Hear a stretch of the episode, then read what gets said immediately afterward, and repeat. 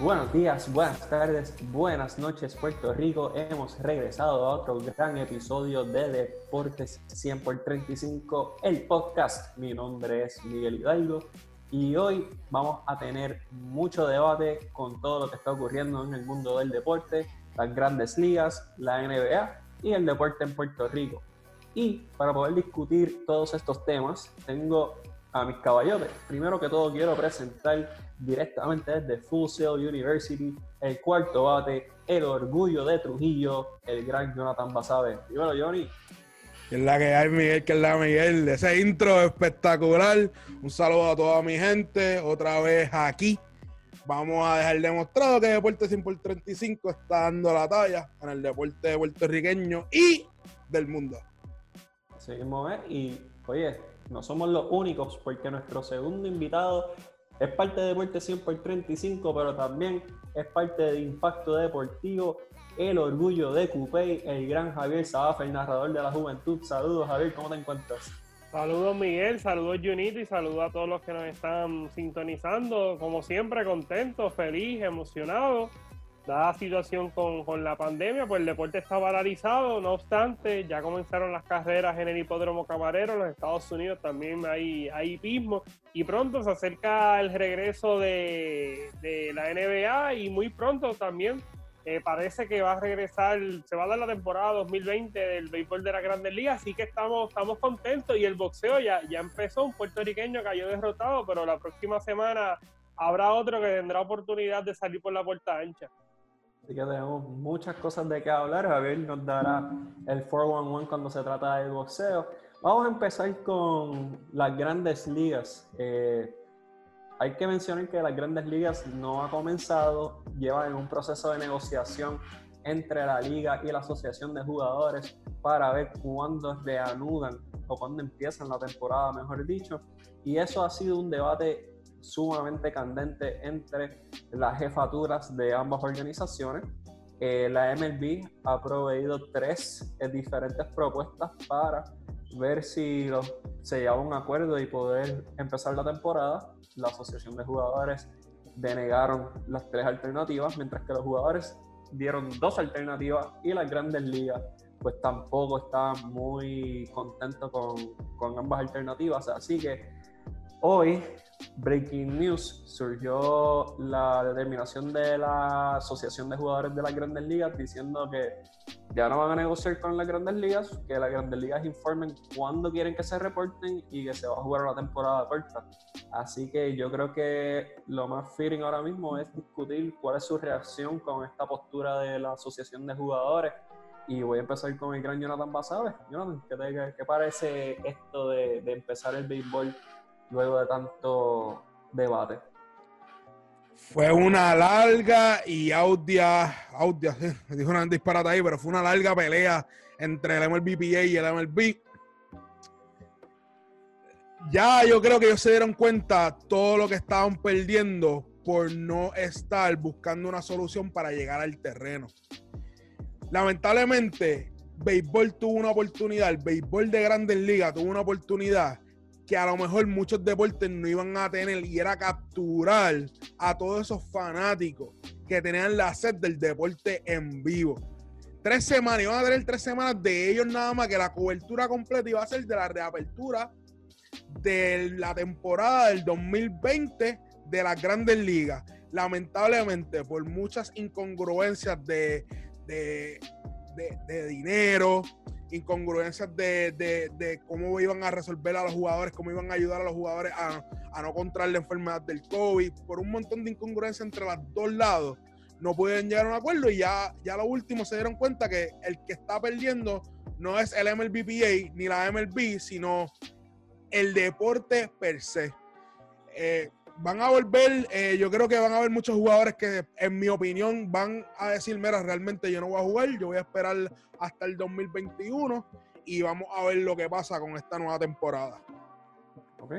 Javier, ¿qué te parece la postura de la Asociación de Jugadores que determinaron de que no iban a someterle una contraoferta a la MLB, que simplemente le dijeran cuántos juegos iban a participar y cuándo se reportaban? Esto nuevamente Breaking News hace menos de media hora y Fasan dio la noticia. ¿Qué, ¿Qué, te parece esta determinación?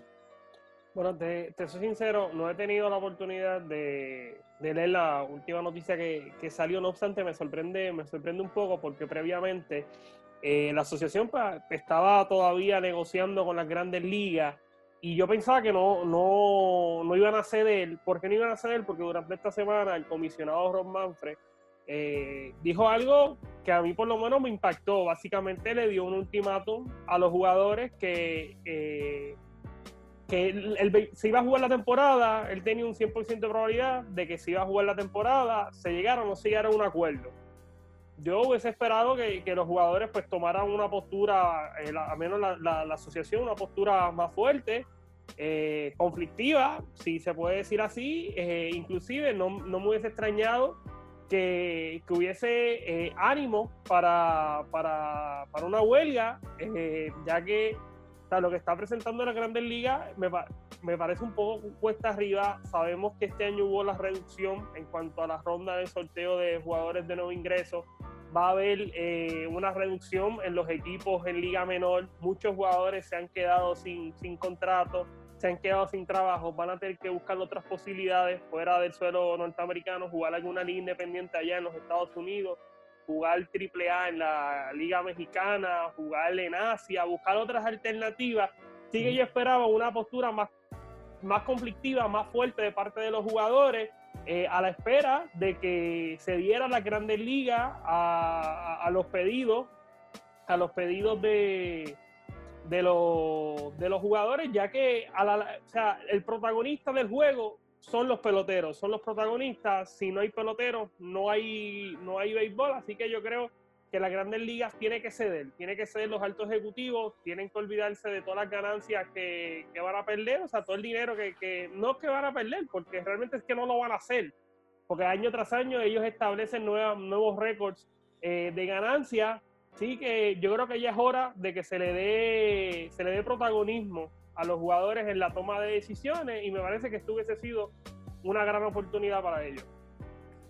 Eh, durante toda esta negociación se hablaba mucho del factor dinero en la propuesta inicial que sometió las grandes ligas y, y Jonathan me corregirá, eh, estaban pidiendo que se redujera el salario sustancialmente utilizando el ejemplo de Mike que de 40 millones que se podía ganar en un año, bajaba a 8 millones.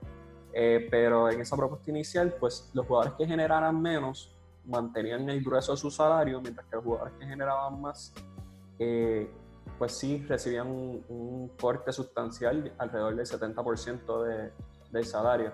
Luego se fue discutiendo de prorratear el salario ah, dependiendo de la cantidad de juegos que estuviesen Así que en gran parte pues el dinero fue un factor bien importante en esta negociación de, la MLB y la MLBPA.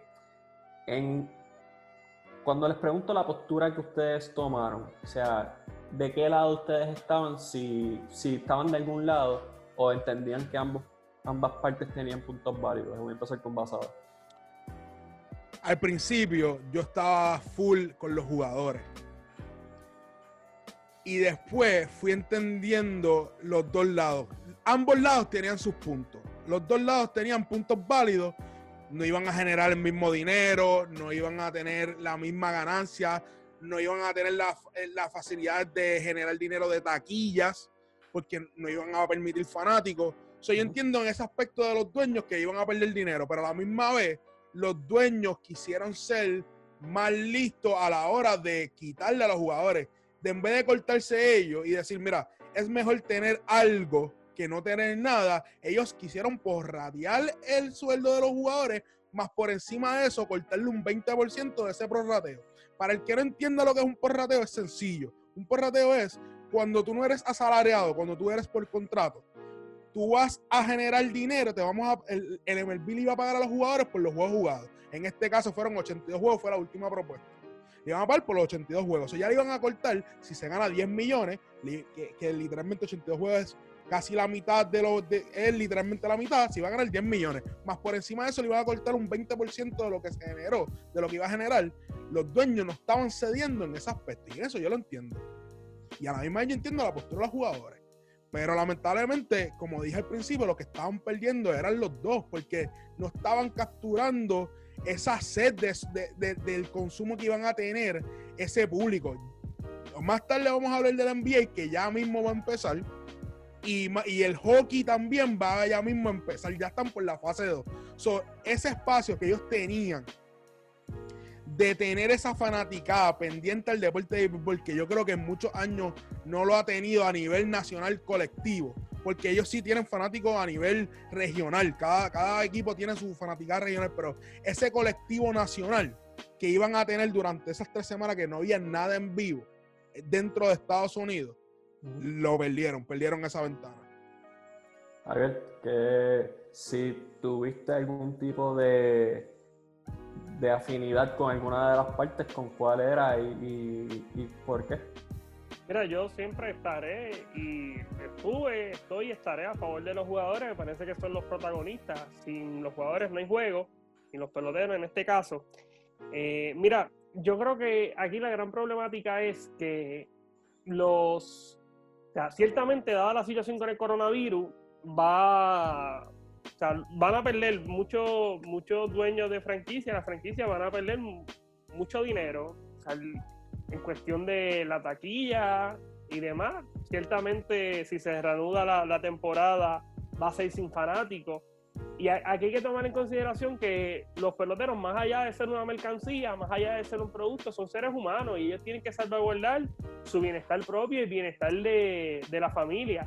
Y dada la situación con el coronavirus, no hay una vacuna, ellos van a arriesgar o sea, sus vidas, su familia, estar en un, parque junto a un sinnúmero de, de, compañeros. Un, equipo de Grandes Ligas tiene 25 jugadores, 25 jugadores aglutinados en un dogout, o sea, tiene 50 individuos en un parque, sin contar los, los, coaches, el dirigente, los, árbitros y demás. Así que eh, eh, es, cuesta arriba, hay que poner un balance entre las ganancias que uno va a tener monetaria y el riesgo y ¿verdad? el peligro que pudiese significar en uno contagiarse con, el, con el coronavirus. Dicho esto, eh, los, los dueños también han fallado porque previo a esta situación con el coronavirus, muchos han tomado dinero prestado para financiar eh, o comprar eh, infraestructura alrededor de los parques, inclusive arreglar mucho los parques. ¿Y qué es lo que pasa? Que la deuda de, esto, de, de esta franquicia es muy elevada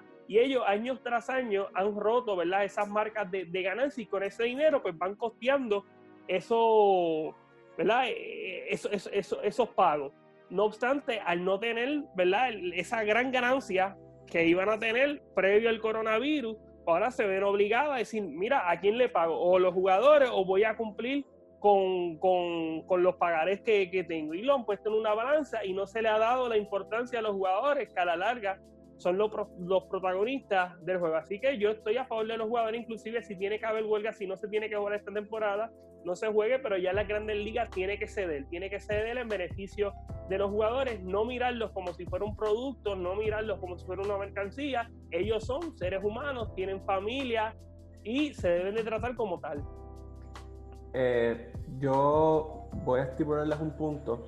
Yo no he seguido de cerca esta saga de, de negociaciones eh, pero cuando vi la, la propuesta inicial, me pareció muy interesante el concepto de que pues los que generan más, pues generar, generasen menos, mientras que esas personas que generan menos, pues tuviesen la mayoría de su sueldo, porque en realidad por cada magistrado hay 10, 15, 20 jugadores que cobran mucho, mucho menos de lo que él se gana eh, en, su, en un solo año ellos solo pueden ganar en su carrera y cuidado. A mí siempre me surgió la duda de por qué la asociación de jugadores en esta negociación, pues uno entiende que estamos en una pandemia, de que el 40% de las ganancias de un equipo vienen de, de las ventas de taquilla, que eso ya no va a estar. Miguel, y perdona que te interrumpa, ahora que tú mencionas eso de los por ciento, me parece que este año, como estaba proyectado, la repartición de ganancias se iban a quedar con el 90% de los jugadores. Y me parece que eso está más que bien. 90%. El 90% de todo lo que se genere, o sea, todo lo que genera esta temporada va destinado al pago de los jugadores. Que me parece que estén entre el 90 y el 80. Que es, es sumamente alto, pero a la, o sea, Miguel, el protagonista del juego es el deportista. Se entiende, pero ahora que mencionas eso, el revenue del NBA, por usar un ejemplo, es 50-50.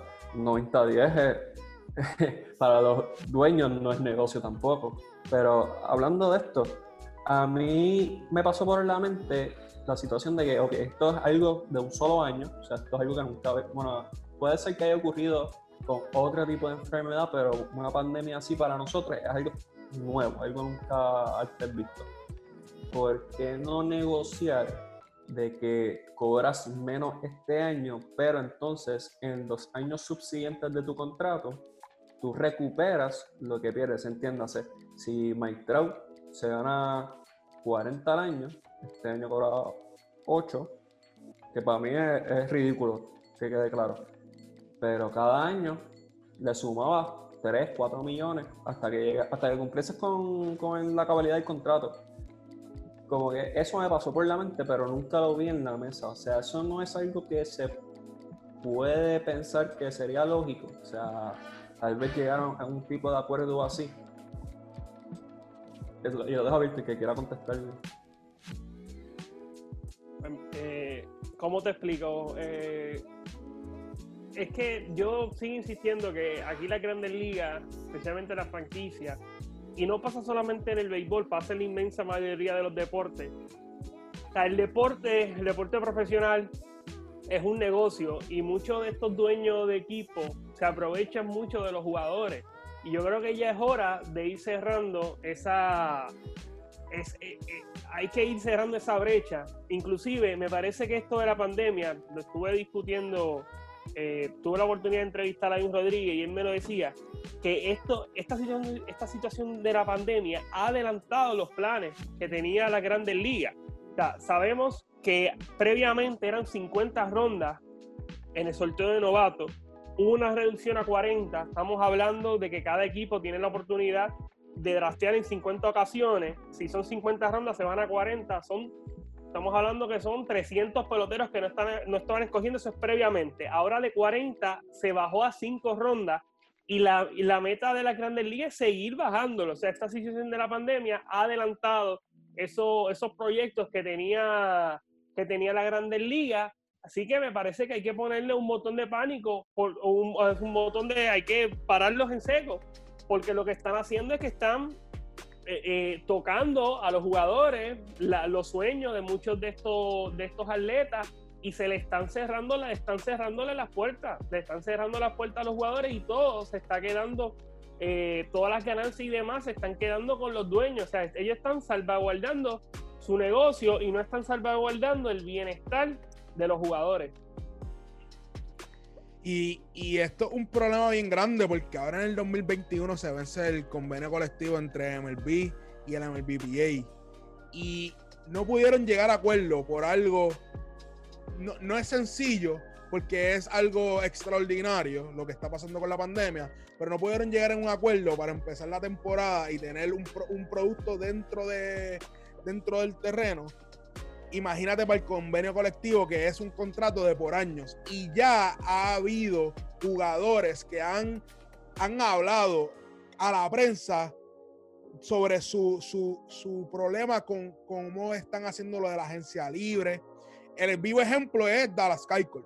Dallas Keuchel fue un jugador que lo subieron ya eh, cuando era un jugador más, más, no, no viejo, sino con más edad que cualquier otro jugador que suba con 21 años. Si no me equivoco, suba con 23, o 22, 23 o 24 años.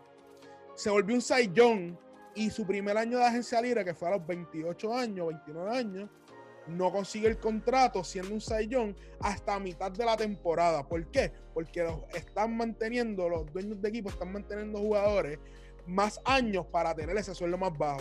¿Qué está pasando con estos sueldos? Lo que quiero decir con esto es que ya hay disgusto entre los jugadores con la liga y cómo están manejando a esos jugadores. Y ese 2021 se acerca ya mismo, es ya mismo, seis meses ese es el 2021. vamos a ver qué pasa con esta temporada nueva y vamos a ver qué pasa en el 2021. Yo no quiero que haya una huelga, Yo no quiero que haya una huelga porque yo estoy, no estoy seguro, pero dentro de mí siento que esto puede afectar al deporte de béisbol como lo hizo la huelga anterior a esta que tuvimos. Así que vamos a ver lo que pasa. Eh, eh, y agregándole algo eso de Johnny que señala sobre el convenio, eh, no podemos perder de perspectiva que esta franquicia y la Grandes Ligas en los últimos años ha establecido nuevas marcas de ganancia. Entonces, si tú estás como organización, tú estás generando más dinero, pues tus, jugadores deben de, generar, deben de ganar más dinero. Pues, ¿qué es lo que sucede con, la, con lo que está presentando las Grandes Ligas? Que va a haber una reducción muy sustancial en los contratos de los jugadores que tienen que seguir, tienen que seguir reduciendo los salarios de los jugadores. No obstante, los altos ejecutivos, las franquicias se siguen quedando con el dinero. Así que, que yo creo que se avecinan meses complicados para el béisbol de la grandes ligas. Y ahora que mencionan eso, eh, Basabe tocó un punto de que la MLB perdió una oportunidad dorada de tener transmisión y tener competencia sin ningún tipo de, de competencia, valga la redundancia, en su contra. En cuestión de reputación, o sea, ¿dónde está el MLB ahora mismo? O sea, porque dentro de todo, si no eres fanático fiel del béisbol, como en el caso de ustedes, que se mantiene al tanto de lo que está pasando, pues uno lo puede ver de millonarios peleando con millonarios cuando hay muchas personas perdiendo sus empleos, eh, perdiendo su habilidad de poder generar un ingreso. ¿Dónde está ahora mismo la MLB, en su opinión, en cuestión de, reputación y, de perspectiva con el fanático? Y lo sabes, yo sé que tú tienes un take bien, bien severo con esto desde hace años, así que empezó contigo. Yo pienso que el béisbol tiene un montón de fallas y quiero que sepan algo, es el deporte que yo más amo en la faz de la tierra. El béisbol es mi deporte, me crié con él y gracias a él he conseguido muchas amistades, muchos hermanos, he aprendido, he llorado, pero lamentablemente el béisbol ahora mismo no es uno de los deportes que está en la boca del mercado que es el mercado donde proviene el americano Sí, en Latinoamérica el béisbol es el deporte número uno. Eh, no el número uno, sino el fútbol, pero es uno de los deportes que se me rodea entre los, entre los mejores deportes en República Dominicana, Puerto Rico y, y en otros lados. Lamentablemente en Estados Unidos, el deporte del béisbol ha fallado en atraer nuevos fanáticos. Y mientras más pasa el tiempo, más se sigue, más se envejeciendo esos fanáticos el, fanático joven que está en el deporte es porque su papá, su abuelo, su mamá, su abuela lo inculcaron dentro del deporte. No es un deporte como el baloncesto que está trayendo gente nueva al deporte todos los años, está expandiéndose globalmente. Lamentablemente tuvieron una oportunidad de oro de poder ser ese deporte que refugiaba a la gente mientras estaba en este desespero del coronavirus y no lo pudieron lograr. Y sí, estoy, es como lo que dice Javier, estoy a favor de que los jugadores, los jugadores es el, es el, protagonista. Es el, son los protagonistas y los dueños tienen que entender eso, pero a la misma vez los fanáticos aportan para que esos jugadores estén donde... Eh, el jugador llega por sus méritos, pero nosotros los fanáticos, el fanático es el que le da ese apoyo a ese jugador para que pueda generar el dinero que está generando. Es, sencillo como eso. Sí, ellos, ellos con su mérito llegaron, pero lamentablemente nosotros los fanáticos somos los que le damos el apoyo para que él pueda generar ese tipo de dinero, para que la liga pueda generar ese tipo de dinero. Y yo creo que ninguno de los dos lados, ellos se estaban defendiendo entre ellos, pero no se pusieron en la postura de los fanáticos que estaba pasando por la situación que estaban pasando en el momento. Y, ahí ese es mi punto que quiero llegar con la MLB. La MLB hace tiempo no se ha puesto en la postura de los fanáticos, sino se ha puesto en la postura de sus bolsillos. Y esta es mi opinión, esta es la opinión de Jonathan Basada. A lo mejor mucha gente concuerda conmigo, pero lamentablemente llevan años ya que no, no están enfocando el deporte a los fanáticos que, van al parque. Eh, una familia, ejemplo, una familia de cuatro personas, es más fácil ir para Disney para llevar a sus niños que ir a un parque. ¿Entiendes? lo vamos a poner en esa perspectiva. Hay gente que prefiere ir a Disney, a llevar a sus hijos a Disney, que llevarlo para el parque de béisbol porque le cuesta. Y yo creo que el béisbol no está siendo empático con esos fanáticos. Vamos a ver lo que pasa ahora en el 2021 y lo que pasa en el futuro. Así que. Me pareció interesante tu perspectiva de empatía y, me pareció muy bien la palabra. Javier, ¿en dónde tú crees que se encuentra la MLB ahora mismo en cuestión de, su imagen? Mira, yo creo que eh, Johnny tocó un punto muy importante.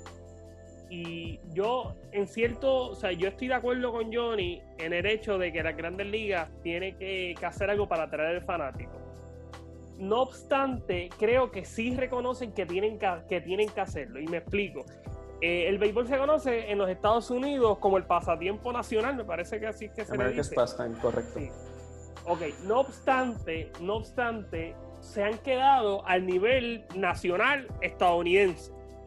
Tal vez un poco Canadá, aunque sabemos que eh, no han sido muchos los peloteros canadienses en que haya grandes ligas, son mucho más los dominicanos que los canadienses. Así que se ha mantenido el nivel nacional. ¿Y qué es lo que pasa? Que otros deportes como el baloncesto, históricamente el béisbol, pues en cuanto a popularidad y demás, ha sido superior al baloncesto. No obstante, yo te podría decir desde, desde los 80 y eso, esa brecha ha ido cerrándose. Y al momento el baloncesto es uno de los deportes más globalizados. O sea, prácticamente todo el mundo juega baloncesto, a diferencia del béisbol que se ha quedado al nivel nacional, eh, países de la cuenca caribeña, en Sudamérica, fuera de Venezuela, o Colombia, muy poco el béisbol que se juega en Brasil, en Argentina, en otros países, en África, en Europa, ni se diga, en Asia también se juega, Japón, China 66 y, y demás, pero no han podido globalizar el béisbol. No obstante, la Grandes Ligas se ha dado cuenta de eso y ha hecho varios cambios. El Clásico Mundial de Béisbol. Tiene el clásico que el primero fue en el 2006 llevan ahora este, series a diferentes países del mundo.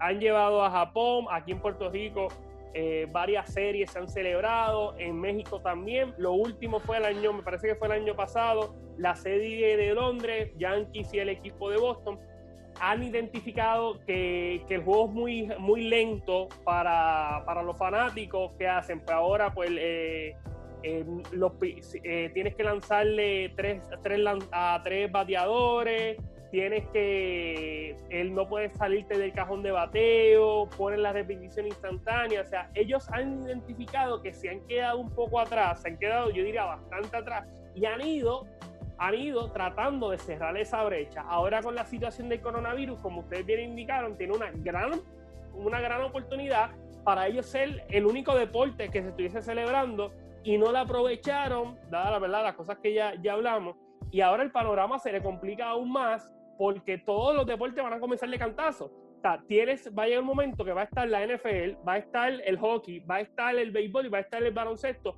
compitiendo a la vez. Y competir esos tres grandes, ya sabemos que el, fútbol pues compite con la Grandes Ligas por momento. Va a ser bien cuesta arriba para un juego que puede durar hasta cuatro, cuatro entradas, que tal vez no suceda nada, competir con un baloncesto donde ya se juega por debajo, por encima del aro, que se donquea, que son juegos sumamente cerrados y demás, y que ya el mundo lo conoce. O sea, tú podías aprovechar esta oportunidad, pues el mundo no, no conocen tanto el béisbol, pero lo único que hay, la gente va a ver el béisbol. No se aprovecha esa oportunidad, ahora el panorama luce bastante complicado. Eh, Basabe mencionó el convenio colectivo que va a ocurrir en el 2021 y Basabe, vi que tienes un punto. Eh, yo creo que dentro de todo, la imagen de la MLB se ha visto sumamente lacerada, más allá de lo que ya estaba, porque hemos hablado de que no han logrado globalizar, eh, no han podido traer minorías dentro del deporte, sigue siendo America's Pastime, y sigue siendo un deporte dirigido principalmente a personas de, de raza blanca. Así que creo que la imagen de la MLB queda muy lacerada, eh, especialmente en este año porque nuevamente están en una negociación donde estamos viendo millonarios guerreando con millonarios y eso refleja un cierto nivel de, de, estar enajenado de la realidad que está ocurriendo en el mundo y eso yo creo que lacera mucho eh, esa perspectiva. ¿Vas a ver? ¿Ibas a, mencionar algo? Ya mismo empieza el baloncesto, como dice Javier. Ya mismo empieza el hockey. Dentro de Estados Unidos, el rey del deporte es el fútbol americano. Y el fútbol americano, si no tiene ningún problema a la hora de comenzar, empieza en septiembre. ¿cómo el MLB va a competir con el deporte de fútbol americano teniendo, teniendo, teniendo la oportunidad de no haber competido con ningún otro deporte? Y es bien triste, Javier. Es bien triste, Miguel, que ellos no pudieron capitalizar en ese momento. Había gente que se puso a ver juegos de Corea a las 2 de la mañana porque tenía sed de ver deporte en vivo. No te vayas tan lejos. Nicaragua, Nicaragua se estuvo jugando béisbol.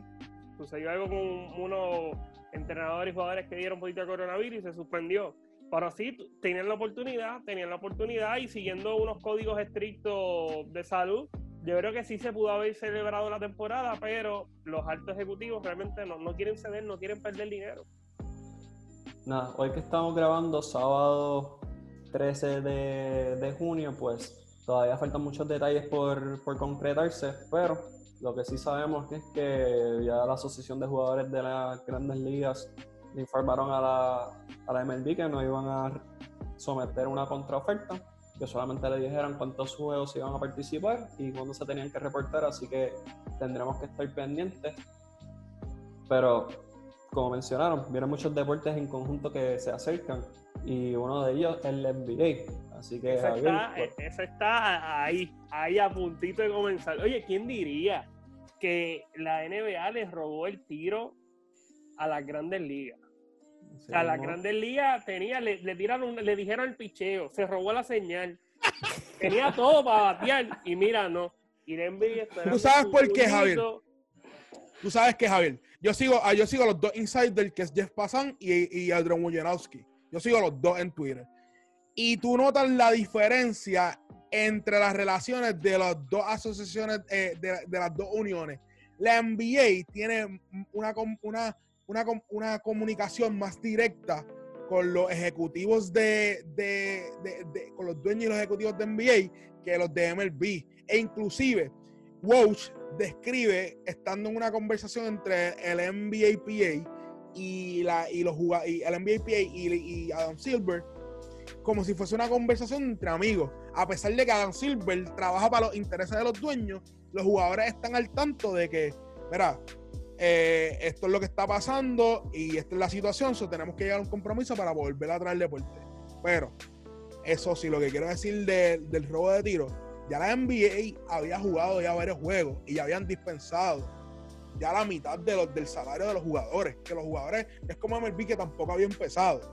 So, ahí se les hizo más sencillo a ellos, pero vamos a ver, les robaron el tiro, les robaron el tiro Así es, y, es interesante porque como tú indicaste, Johnny, ya ellos, ya la temporada, especialmente la temporada regular, estaba bastante, bastante adelantada, que era cuestión de jugar unos jueguitos y ya comenzar a la postemporada. Miguel, ¿qué es la que hay con la NBA? ¿Cuándo es que arranca? ¿Qué es lo que se ha dicho? ¿Qué, ¿Cuándo vamos a ver el regreso del mejor baloncesto del mundo? Bueno, en cuestión de fecha se estaba buscando ya empezar para julio entre la negociación que había presentado la, la NBA con la Asociación de Jugadores, pues eh, que fueran todos hacia la ciudad de Orlando para todos jugar en, en Disney World.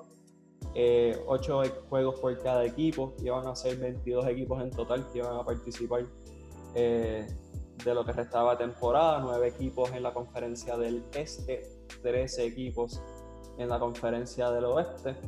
La razón por la cual eh, hay una disparidad en equipos es que la NBA determinó que equipos que tuviesen una posibilidad de entrar a playoffs, entiéndase cuatro juegos o menos de diferencia, pues se le iba a permitir la oportunidad de competir por clasificar a los playoffs. Así que por el momento eso fue lo que sometió la NBA y lo que la asociación de jugadores pues determinó que, que estaba bien pero nuevamente han habido unas, unas nuevas ocurrencias, por no decir otra palabra, de la asociación de jugadores, específicamente Kyrie Irving, que tal vez atente contra la temporada, pero por el momento eso es lo que ha sido aprobado por la, por la NBA. Eso, eso de Kyrie Irving es bien interesante porque antes de que dijeran que, que hablaran de reportaje de Kyrie Irving, estaban hablando de que entre 40 y 50 jugadores estaban teniendo una inquietud con esta burbuja que se iba a crear en Walt Disney, eh, en, el, complejo de ESPN de Wild World Sports. Y, muchas de esas eran la, la, cómo iban a acomodar a sus familias, si podían entrar a su familia, si, si, podían, eh, si podían salir fuera del complejo, cómo, cómo iban a atender, al, sobre eh, atender a esos jugadores sobre el coronavirus y lo que ha surgido recientemente, las manifestaciones por lo, que, por lo ocurrido del incidente de George, de George Floyd. Y estos jugadores estaban trayendo esta inquietud, pero no habían dicho el reportaje eh, por qué surge esto. Sale a reducir, si no me equivoco ayer, que fue Kyrie Irving que estaba liderando esa voz cantante de esta situación, que inclusive han salido jugadores teniendo otra postura diferente, como LeBron James, que es una cara prominente dentro del deporte, diciéndole, pero, pero, Kyrie, eh, nosotros, podemos nosotros podemos jugar y tener la misma voz, porque Kyrie se está yendo más a cómo, es posible que vamos a jugar si no, si no estamos atendiendo a esta a este momento social que está ocurriendo. Eh, sí. Sí, no, Jenny, continúa, continúa. No, no, y, y, eso ha creado una inquietud en diferentes jugadores. Ya se estaba viendo cerca este, negociaciones. Todavía están ahí para, para comenzar, pero ahora mismo está ese, ese hincapié dentro del, del revolú este de, de, volver a empezar la NBA. Correcto. Miguel, y te quería preguntar, ahora que Johnny trae ese tema, me parece muy interesante, reconociendo que la grande, eh, la, la grande liga, la, la NBA, es una liga que yo diría un por ciento bastante grande de jugadores son afroamericanos, son estadounidenses. ¿Cómo esta situación social que se vive en los Estados Unidos pudiese afectar el inicio de, la NBA y cómo pudiese afectar esta temporada si la temporada si, si continúa la temporada, dada la situación que se vive allá a nivel nacional en los Estados Unidos. Bueno, yo creo que históricamente la NBA ha sido una de esas organizaciones que ha sido muy proactiva con cualquier movimiento social que esté ocurriendo en los Estados Unidos y más si afecta a sus jugadores directamente. Eh, Adam Silver y la administración de la NBA fue de los primeros en, expresarse acerca de, de, la injusticia que fue el asesinato de George Floyd. Y lo que resulta sorprendente de, de lo que expone Kyrie Irving es que Kyrie Irving siendo uno de los vicepresidentes de la NBPA, él estuvo en todas las reuniones preliminares antes de presentar esta inquietud. O sea que él no había presentado este tipo de inquietud antes, lo presentó en el día de ayer cuando fue reportado. Que por eso es que muchos se sorprenden porque tuvieron múltiples reuniones en la NBA con su asociación de jugadores para poder llegar a un, a un convenio y a un acuerdo. La NBA es un gran foro para poder seguir llevando ese mensaje. Lo hemos visto en el 2012, si no me equivoco, a lo mejor pasa me puedo corregir, de jugadores como Kobe Bryant en aquel momento, LeBron James usaron camisas de I Can't Breathe, porque esta no es la primera vez que ocurre una situación así, desafortunadamente. Y yo creo que la NBA es una organización que sus jugadores tienen una voz mucho más allá de simplemente ser jugadores de baloncesto, son íconos en su deporte, son una marca y son personas de gran influencia. Así que no creo que iban a restarle el mensaje, al contrario, que pensé que iban a utilizar su plataforma para seguir y mantener el mensaje vivo. Así que dentro de todo, pues me sorprende mucho la postura de Kyrie Irving. Considero que todavía se puede llevar el mensaje y a la vez ser solidario con la causa, a la vez que también puedes proveer un entretenimiento, que es lo que estas personas quieren hacer, proveer un entretenimiento con todo lo que está pasando en cuestión del COVID y el movimiento de Black Lives Matter. Miguel, y en adición a eso, me parece que, que la NBA ha sido una, una liga que, que, ha estado ha estado en las posiciones, o sea, no ha tomado represalia eh, contra los jugadores que se han expresado abiertamente. A diferencia de otras ligas, lo vemos en la, en la NFL con Colin, eh, Kaepernick, que fue, fue suspendido pues previamente el equipo de los, el dueño del equipo de los Clippers me parece que fue expulsado por emitir eh, eh, unos comentarios racistas. Así que viéndolo desde esa perspectiva, me parece que, que la NBA pues, pues entiende, entiende las situaciones de sus jugadores y la postura y no toma una, no toma represalia, me parece que es muy positivo. Ahora bien, en términos de la temporada, como está diseñada lo que resta temporada regular, Johnny, ¿qué te parece a ti? ¿Tú crees que era lo mejor traer estos equipos que aún tienen posibilidades matemáticas de lograr la clasificación.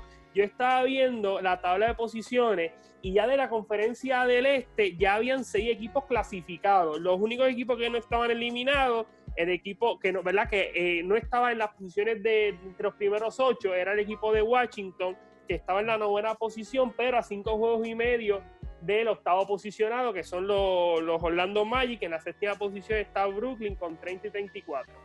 En un panorama algo bastante diferente, bastante diferente la conferencia de, del oeste, aunque ya hay seis equipos clasificados, eh, hay otros que matemáticamente no están eliminados, pero sí estaban bastante lejos, como el caso de Phoenix, que estaba a seis juegos de diferencia de Memphis, que es el octavo posicionado. ¿Tú crees que eh, como está como está presentada este reinicio de temporada, sea el adecuado o se debió ir rápido a una postemporada? Yo creo que se debió escoger 10 y 10 equipos o escoger los equipos que cogieron los, los, coger los equipos necesarios para cuadrar esos 8 juegos, porque esos 8 juegos, yo quiero decirle que esos 8 juegos al principio estaba en contra. Yo pensaba que deberían ir a playoffs y empezar la temporada, pero estos jugadores llevan tiempo sin repetición dentro de cancha. No es lo mismo practicar en una cancha, tirar en una cancha, eh, hacer ejercicio, levantar pesa, que tener esta actividad física, porque el nivel de, lesiones es más alto. Pasó en la Bundesliga, pasó en la Bundesliga cuando volvió en, en Alemania, hubo un incidente de jugadores que se estaban lesionando por esa inactividad. Ahora digo, yo pienso que 22 equipos es demasiado si tú quieres contener y tener un bowl más pequeño a la hora de que no se propague, se propague la enfermedad del COVID. Yo pienso que 10, 10 y 8 equipos, 18 equipos hubiese sido una posibilidad más viable, pero entiendo también que a la larga ellos también quieren generar el, eh, el generar una cantidad de dinero para no perder tanto capital de los juegos que habían perdido. So, es una buena, una buena opción dándole la oportunidad a estos equipos a poder pertenecer a la postemporada. Uh, van a haber equipos de esas últimas posiciones que a lo mejor no están preparados, no tienen el momento que tenían de la temporada y van a venir equipos que de la nada van a poder dar un push, a lo mejor pueden colarse en, eso, en esa octava posición. So, para mí es buena opción y vamos a ver lo que pasa ahora con la temporada 2020, el final de la temporada 2020. Miguel, son 22 equipos que están participando. Estamos hablando que el 73% de la NBA va a regresar durante lo que resta de esta temporada regular. ¿Cuál es tu pensar al respecto? A ver, en realidad no hay fórmula perfecta para un tipo, una temporada así, porque ya habían pasado el, grueso de los partidos, hay una inactividad largo. Eh, del calendario, pues muchos equipos tal vez tenían encuentros con eh, contra competencia con récord menor de 500 y ahora se van a tener que enfrentar a equipos que están en contienda por un espacio en los playoffs. O sea que ahora cada juego coge relevancia. Así que no creo que existiera lógicamente una fórmula perfecta para reanudar la temporada. Que cada equipo tenga ocho partidos me parece muy bien, porque así puedes ir retomando algún tipo de, de ritmo de juego. Y, y, va a ser bien difícil porque si, se, si la temporada de baloncesto es larga, y fuerte, cuando se acercan los playoffs es más duro todavía. Así que estás llegando a una etapa de temporada crítica y fuera de condición, pero todos están fuera de condición, todos están en igualdad de condiciones. Así que dentro de todo, pues creo que es una muy buena propuesta. Le estás dando oportunidad a equipos de tratar de colarse a los playoffs. Los equipos que son contendores van a seguir siéndolo y están asegurados ya. Así que se le está dando oportunidad a esos equipos tal vez inferiores a poder tratar de colarse, pero dentro de todo, pues considero que dentro de las limitadas opciones que habían, pues esta es la menos mala, por no decir que es la ¿Tú sabes, tú sabes algo, Miguel, que a mí me hubiese gustado que el formato de playoffs hubiese sido todos contra todos, porque ya que esta temporada ha sido algo inusual, hubiese sido un momento perfecto para poder experimentar con este formato de playoffs a ver si funcionaba o si no funcionaba. Eh, sea lo que sea, lo que sea esta temporada del este, este último este último canto de la temporada es, un plus para nosotros los analistas y los fanáticos del deporte.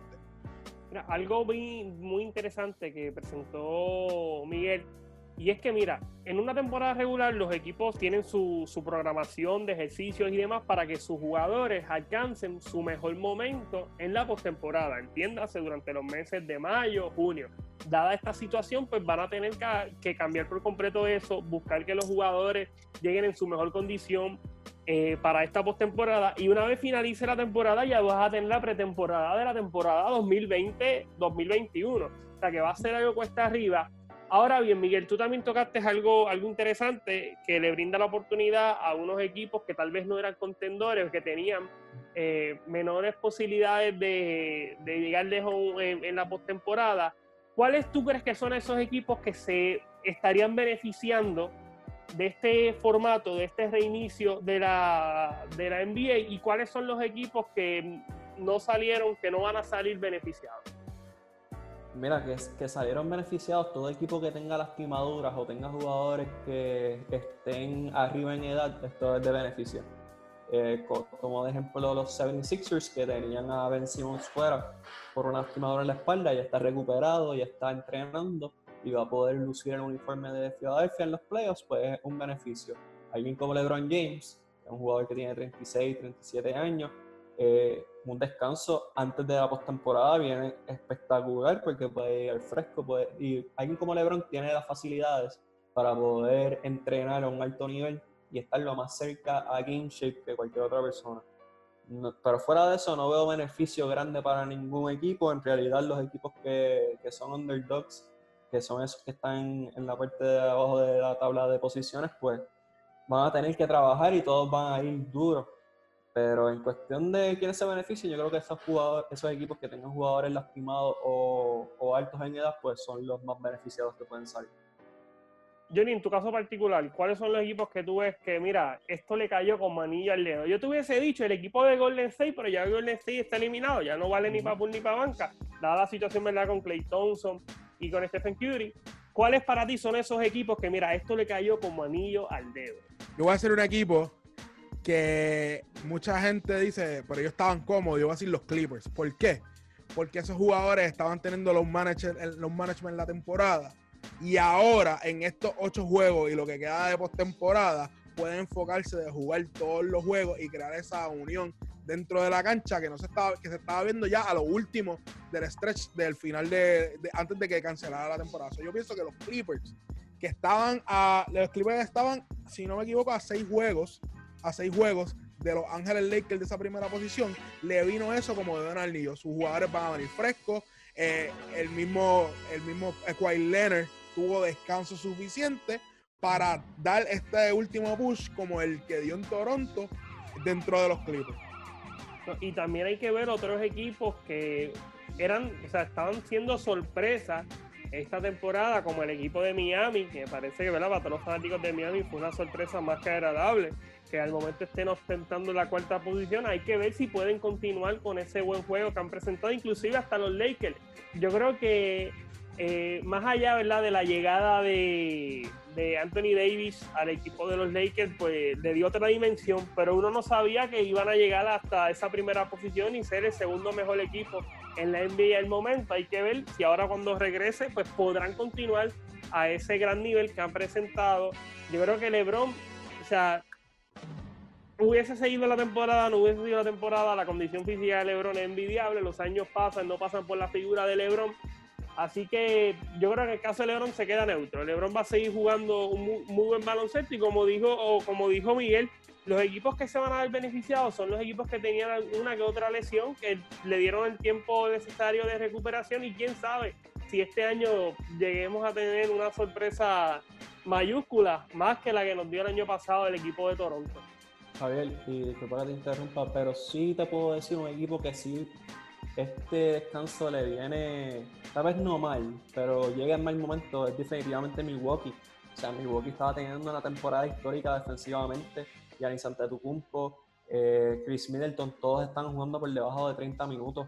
Ah, o sea, que estaban teniendo descanso durante la temporada, estaban teniendo un buen ritmo, los jugadores del banco estaban teniendo una buena participación dentro del conjunto. Llega a esta pausa, y que ver cómo se afectan. Definitivamente llega en mal momento para ellos en una temporada que lucía que tenían una línea para llegar a la final de la NBA. Así que hay que estar pendiente a ver qué pasa con, con los Milwaukee Bucks, que sin duda esto puede presentar un gran reto para ellos. En verdad que sí, y, y, estamos viendo muchos deportes que están volviendo en Estados Unidos, vuelve el hockey, encontrar una forma de volver hockey, está en fase 2. Volvió, ya mismo volver la NBA, ya Jeff anunció que el, la MLB está ya a punto de comenzar. Yo que vivo en la diáspora, yo tengo una pregunta bien grande. ¿Cuál es la situación ahora mismo actual con los deportes puertorriqueños?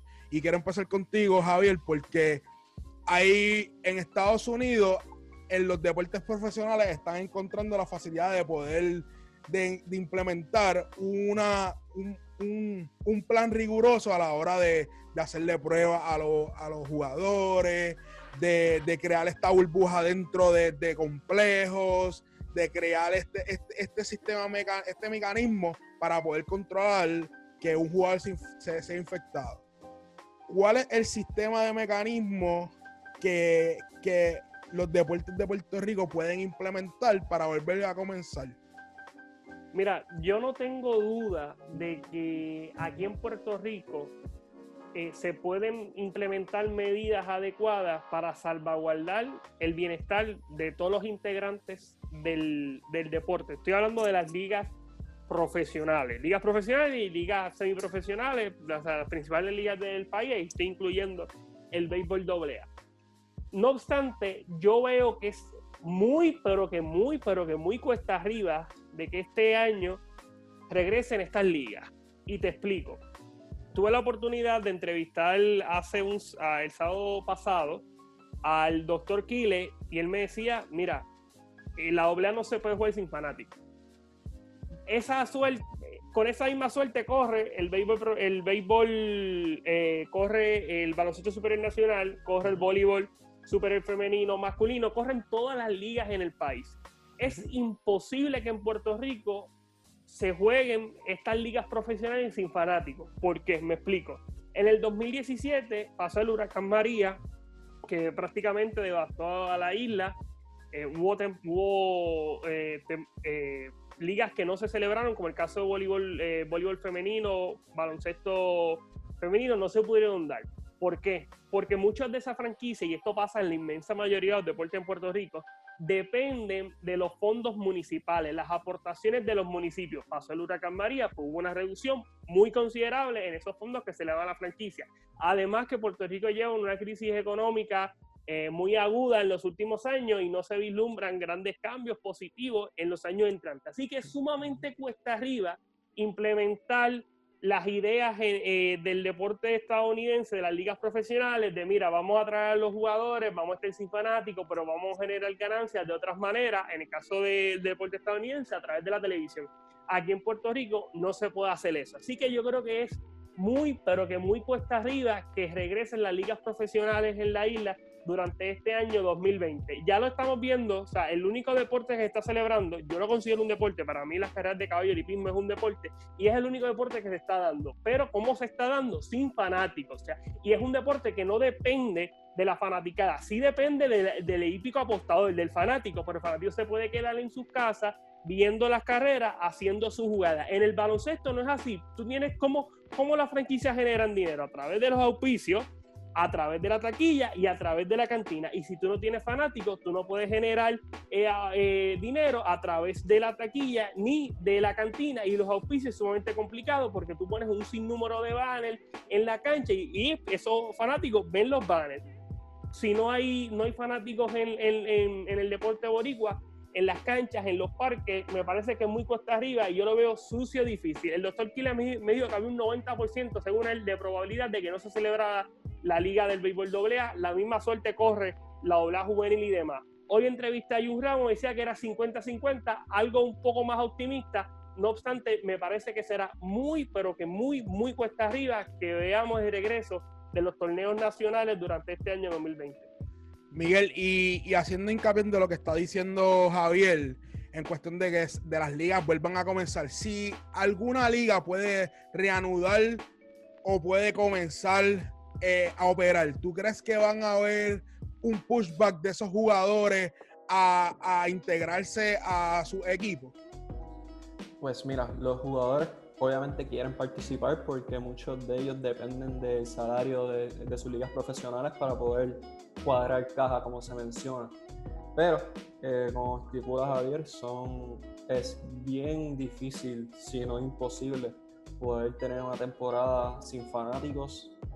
Eh, esto ha dejado descubierto algo que ya sabíamos, pero deja más descubierto todavía de que el modelo de negocio en las ligas profesionales pues ya es arcaico, eh, tiene muchas deficiencias, tiene muchos fallos y estamos en una situación donde nosotros en Puerto Rico particularmente no tenemos forma de monitorear o rastrear quién está contagiado o quién no.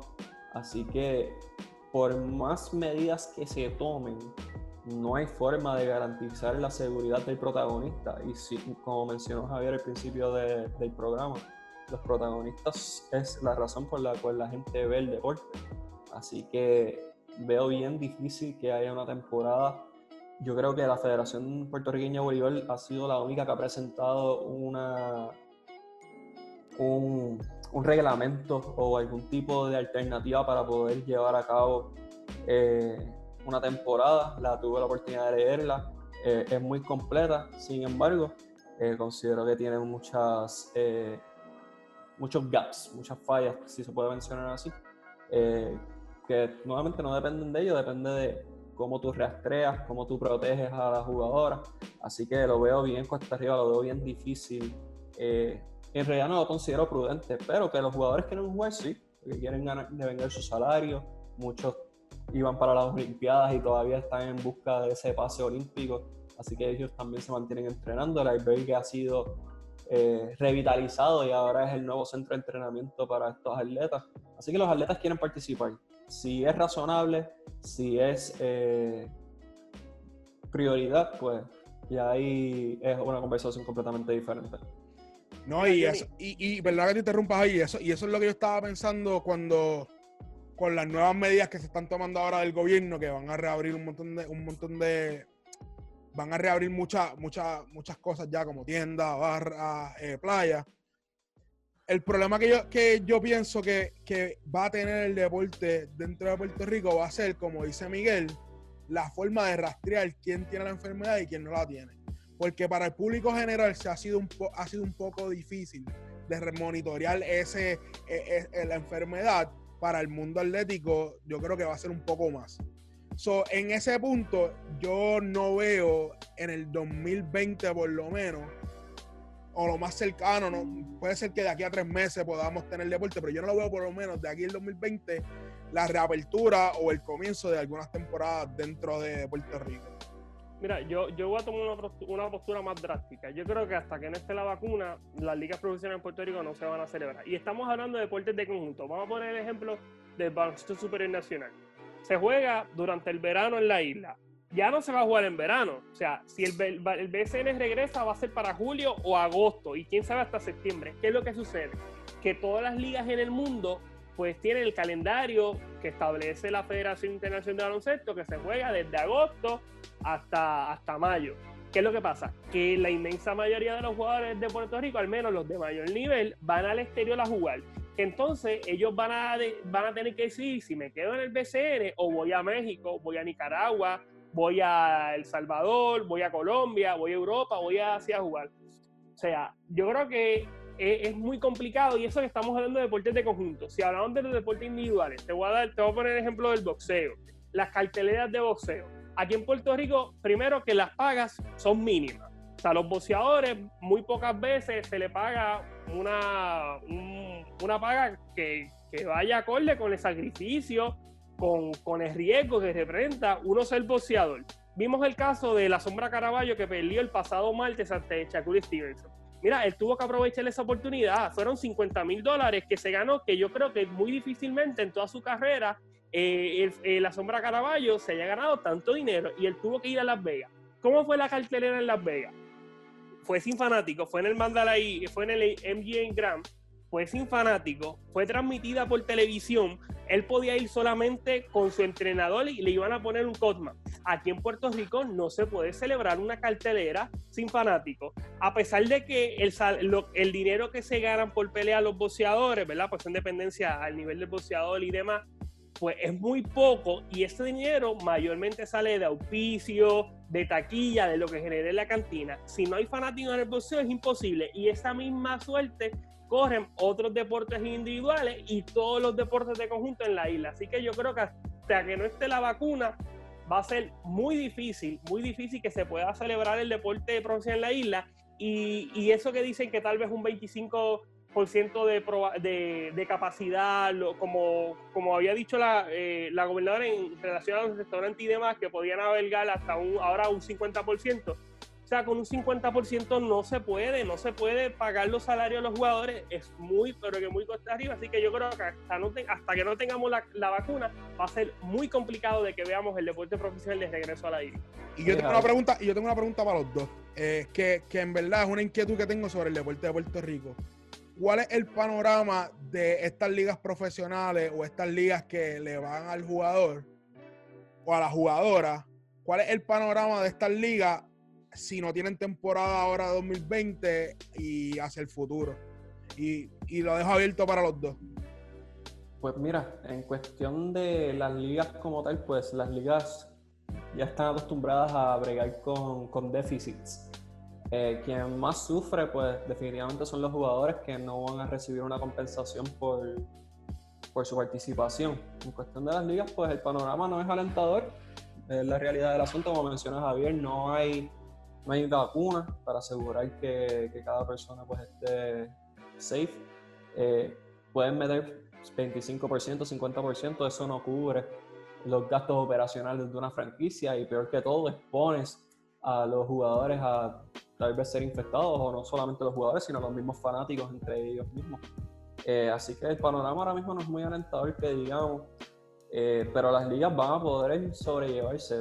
Obviamente, pues va a ser bien difícil y va a tomar mucho sacrificio y cuidado si, si ocurren unas medidas muy drásticas contra los jugadores. Pero en cuestión de las ligas, las ligas no me preocupan, me preocupan pues los jefes de familia, las madres de familia, que son las que dependen de este salario para poder cuadrar el cajo. Yo estoy de acuerdo, estoy de acuerdo con Miguel. Yo creo que el principal afectado es el deportista, el atleta. No obstante, me parece que nosotros tuvimos, Puerto Rico entero, el deporte puertorriqueño tuvo una gran oportunidad después del huracán María para tomar un reinicio para hacer una introspección, sus respectivas ligas, sus respectivas federaciones, qué es lo que quiero, por qué estoy, a dónde quiero ir, cómo lo voy a hacer. Tuvieron esa gran oportunidad y todas las ligas en el país, inclusive de deportes individuales, todas la desaprovecharon. Ahora se le presenta otra nueva oportunidad. Mira, no celebro el torneo, pero me preparo. Hay una planificación, hago una introspección, busco qué es lo que quiero, qué voy a hacer, voy a desarrollar los jugadores, qué tengo que hacer para llegar a ese próximo nivel. Pues yo creo que es una muy buena oportunidad para que los altos ejecutivos del deporte boricua se sienten, evalúen todas las posibilidades y traten, ¿verdad?, de mejorar las ligas profesionales en Puerto Rico y no solamente las ligas profesionales, sino el deporte en general. Yo llevo años diciendo que el Baloncesto Superior Nacional, junto a la federación, tienen que estar al pendiente del desarrollo de los jugadores. En el béisbol pasa lo mismo. Ahora con la reducción en el draft se le brinda una gran oportunidad al deporte puertorriqueño, especialmente al béisbol, para establecer ligas que le permitan a estos jugadores entre los 18 y los 23 años continuar su desarrollo en la isla. En el voleibol pasa lo mismo, vemos, temporadas de 5, 6 equipos, es una buena oportunidad para sentarse con los apoderados, sentarse con los jugadores, hablar, buscar alternativas en que todos salgan beneficiados, eh, el baloncesto, como ya mencioné, y otros deportes.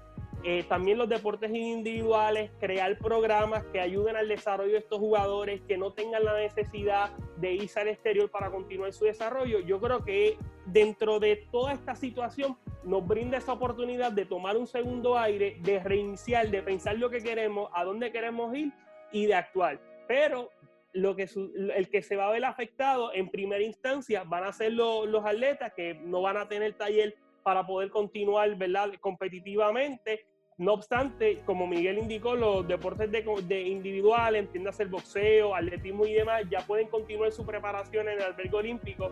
Salió una, una, eh, en unos retratos del país, la, la secretaria de Recreación y Deporte ya indicó que los deportes de conjunto pueden hacer secciones de grupos de seis, o sea, ya se está abriendo esa oportunidad que la continúe su preparación. Y más allá de eso, yo creo que cada, cada atleta, atleta de alto rendimiento y no atleta de alto rendimiento, durante esta pandemia tuvo la oportunidad de trabajar en su físico, de su acondicionamiento físico y demás. Así que yo creo que el deporte puertorriqueño en general, las federaciones, el Comité Olímpico, el Departamento de Recreación y Deporte, tiene una oportunidad grande, o sea, una oportunidad que yo creo que jamás nunca se había presentado en la isla y es de tomar un segundo aire reiniciar, eh, evaluar sus programas de desarrollo, evaluar sus programas deportivos y trabajar para el beneficio de los atletas que son los protagonistas, son los protagonistas del deporte. Y Javier, ahora que mencionas eso, y disculpa que, te interrumpa, ¿sabes? Eh, yo creo que la palabra reinventarse es una muy importante en esta, en esta pandemia. Yo creo que a todos individualmente nos ha tocado reinventarnos y creo que las ligas también deben aprovechar, y no solamente las ligas, sino las entidades deportivas en Puerto Rico y crear enlaces. Yo creo que es un buen momento para crear enlaces con otros países, aprender qué ellos hacen para nosotros mejorar. Y de igual manera, Javier mencionado el desarrollo del atleta, también se puede desarrollar en otras áreas, entiéndase en los medios, entiéndase en cómo se difunde el mensaje del deporte, en el desarrollo de, entrenadores, de estadísticos, o sea, es, es un momento dorado para tú poder brindarle desarrollo y taller a, a un gran conglomerado de personas y, creo que las ligas están fallando en eso, pero no es muy tarde. Al contrario, todavía están a tiempo para poder empezar a hacer esos contactos, empezar a revitalizar y, y crear ese taller y ese desarrollo no solamente para esta generación, sino para futuras generaciones también.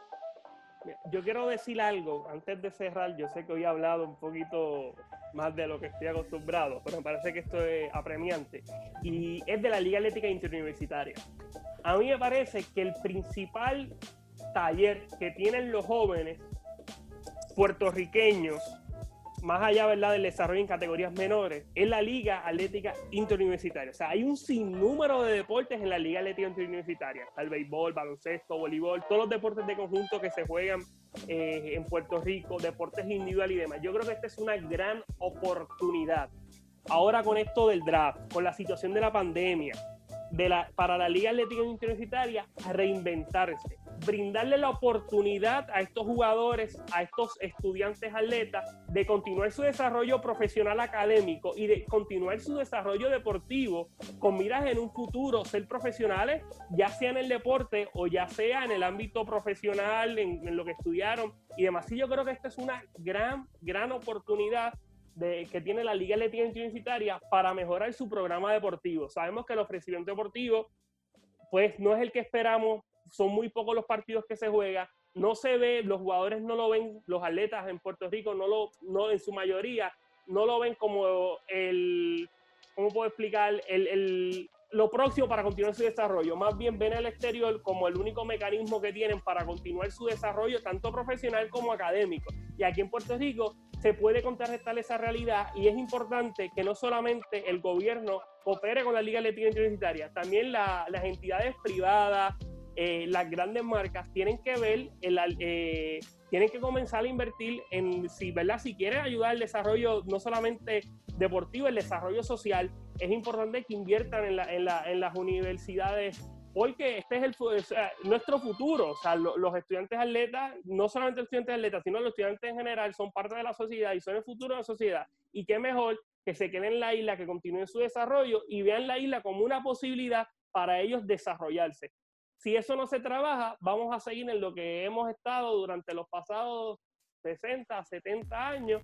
Los, atletas, no solamente los atletas, sino los, los puertorriqueños seguirán yendo hacia el exterior. Yo creo que esta, esta, esta situación con el coronavirus nos brinda una gran oportunidad de nosotros reinventarnos y de trabajar para, pro y por Puerto Rico. Así que, pasado, yo creo que con eso es la mejor forma de irnos, con ese mensaje positivo que nos ha dejado Javier. Así que le queremos agradecer a todos ustedes que estuvieron en sintonía en esta edición de este podcast. Basabe, el orgullo de Trujillo, ¿dónde pueden seguirte tus fanáticos? Sencillo, J de Basabe en Twitter y J de Basabe 1 en Instagram y en todas las plataformas de Deporte 100 por 35, Facebook, Twitter e Instagram como Deporte 100 por 35. Muchas gracias al gran Javier Sabaf de Impacto Deportivo, el narrador de la juventud. ¿Dónde lo podemos seguir? Mira, estamos en Hub Sabbath, Twitter e Instagram y estamos en Facebook en Impacto Deportivo Radio PR todos los sábados de 2 a 3 de la tarde por Radio Paz 810 AM. Y a mí me pueden seguir en Miguel HR22 en Twitter y pueden seguirnos en Deporte 100 por 35 a través de Apple Podcasts, Spotify, SoundCloud, Anchor FM y donde quiera que haya productos de podcast, ahí estamos nosotros. Y yo creo que lo que Javier dijo es sumamente importante, luchar por un Puerto Rico y un mundo mejor. Así que dentro de todo lo que está ocurriendo, pues ser solidario, ser empático y sobre todo respetar la diferencia de opiniones, pero estar cada cual unido hacia un mismo camino. Así que Puerto Rico, gracias por el apoyo a la entrevista con Karina Socarras, que fue tremenda entrevista, así que muchas gracias por eso y nos veremos en una próxima ocasión. Chequeamos, Corillo.